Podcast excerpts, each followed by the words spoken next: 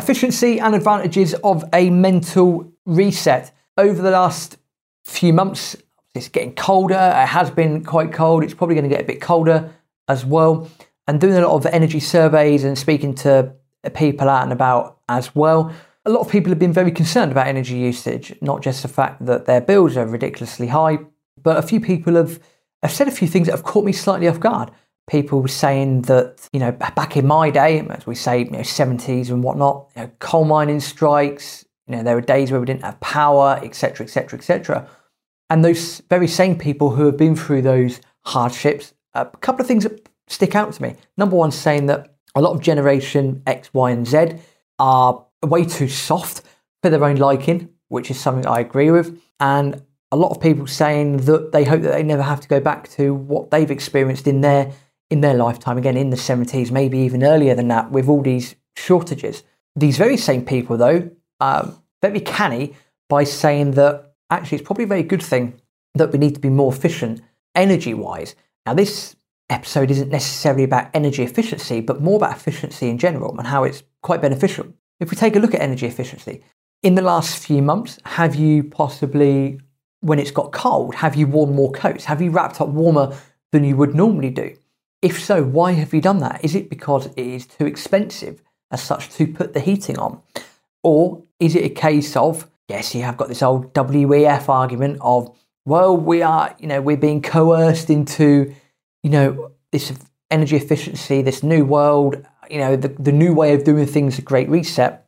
Absolutely. Totally agree with that. I'm sure we are being coerced into that. But all of that being said, actually to become more efficient in something is, is a very good thing. There's a good way of looking at it. Because if you're becoming more efficient in your business, that means you've got better systems, better processes, probably. that means that unless you get taxed to oblivion, your bottom line, as in the cash that you're able to take home, etc., etc., that's probably quite advantageous. You're going to put more in your bottom line, which means you can then possibly create more jobs, stimulate the economy even more.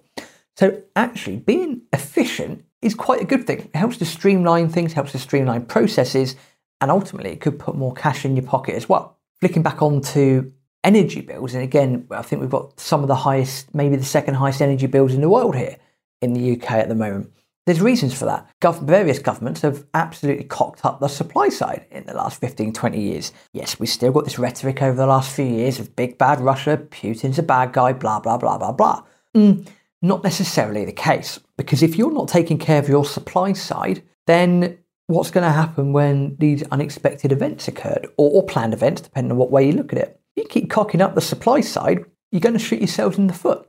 There's plenty of oil in the North Sea. Are we drilling it? No we have plenty of opportunities to build nuclear power plants, to build nuclear power stations. Uh, Sellafield up in Cumbria, I think, wants to expand. Um, Hinkley Point down in Somerset, I believe it is. And yet, all these eco warriors who have no fucking solutions, by the way, climate activists, they call themselves, F off, no chance. You're just criminals like everyone else, but you're criminals in a different way. They're not coming up with, have you seen them come up with a solution? I haven't because a solution and a quite a good solution is nuclear. We're not going to go out and build Chernobyl. We're not going to go out and build Fukushima.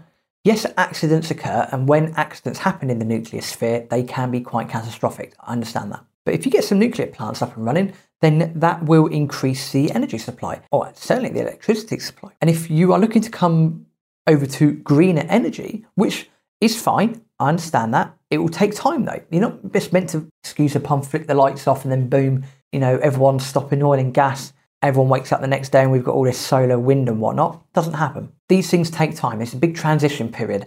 And I'm okay with that to an extent. What people need to understand is that we're never going to get off coal. So we're never going to get off of oil and we're never going to get off of gas. Why? They're too useful a resource at the moment and certainly moving forward.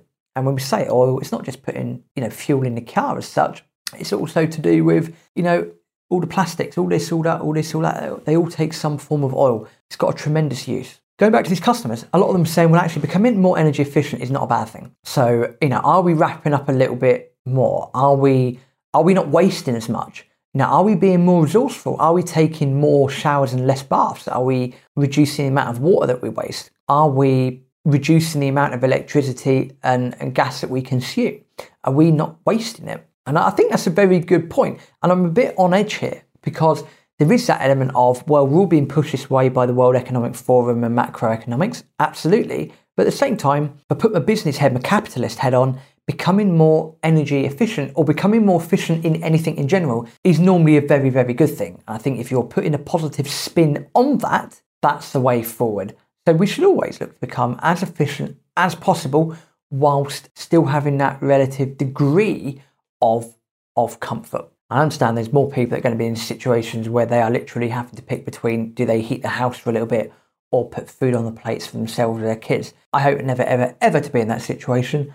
And you know, I understand that that's going to be happening not just in this country but around the world. And that's not a decision I ever, ever have to want to make. Point being said, as a as a as a peoples, certainly as British people, we are quite resilient when we need to be. But as these older customers have said, we're also quite soft nowadays as well. We need to have a bit of a wake up call and realise that actually what we've got at the moment is is very good, is very useful, and it's better than it was in the 70s. It's better than it was during the war period uh, and, and the whole early part of the 20th century in, in general.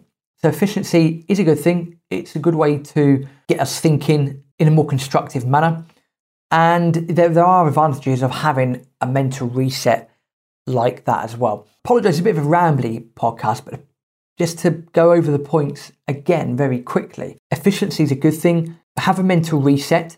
Uh, yes, you know, it's good to be positive and it is good to use things in a better way because if we become more efficient at what we do, hopefully that will keep more cash in our pockets. But also, you listen to this and you're running businesses and whatnot, you know, getting rid of your getting rid of you know unnecessary overheads, etc., etc. Again, very good for your bottom line. If you've got more in your back pocket, that's wonderful, not just for you, but also for your business, and that means with those profits, etc. As long as you're um, not getting taxed into oblivion, that means we can do our job and help to stimulate the economy even more so because God forbid it's not going to come from the top in this country whatsoever. So we need to all do our part and become more efficiency. So become more efficient moving forward. But I, th- I thank those customers for taking the time to speak to me about that when I've been doing various work in their home. It's been very pertinent, very interesting conversations, and you know, it has been wonderful speaking to people from different generations when they're talking about how things were, what they're like now, and offering their perspective. And I think there's lessons to learn from those people uh, to help ourselves move forward and to not be so soft and get upset about everything moving forward, but also to become more uh, efficient, not just with energy usage as such, but in life in general, because that will end up benefiting not just us, but everyone around us as well. Until next time, hasta luego.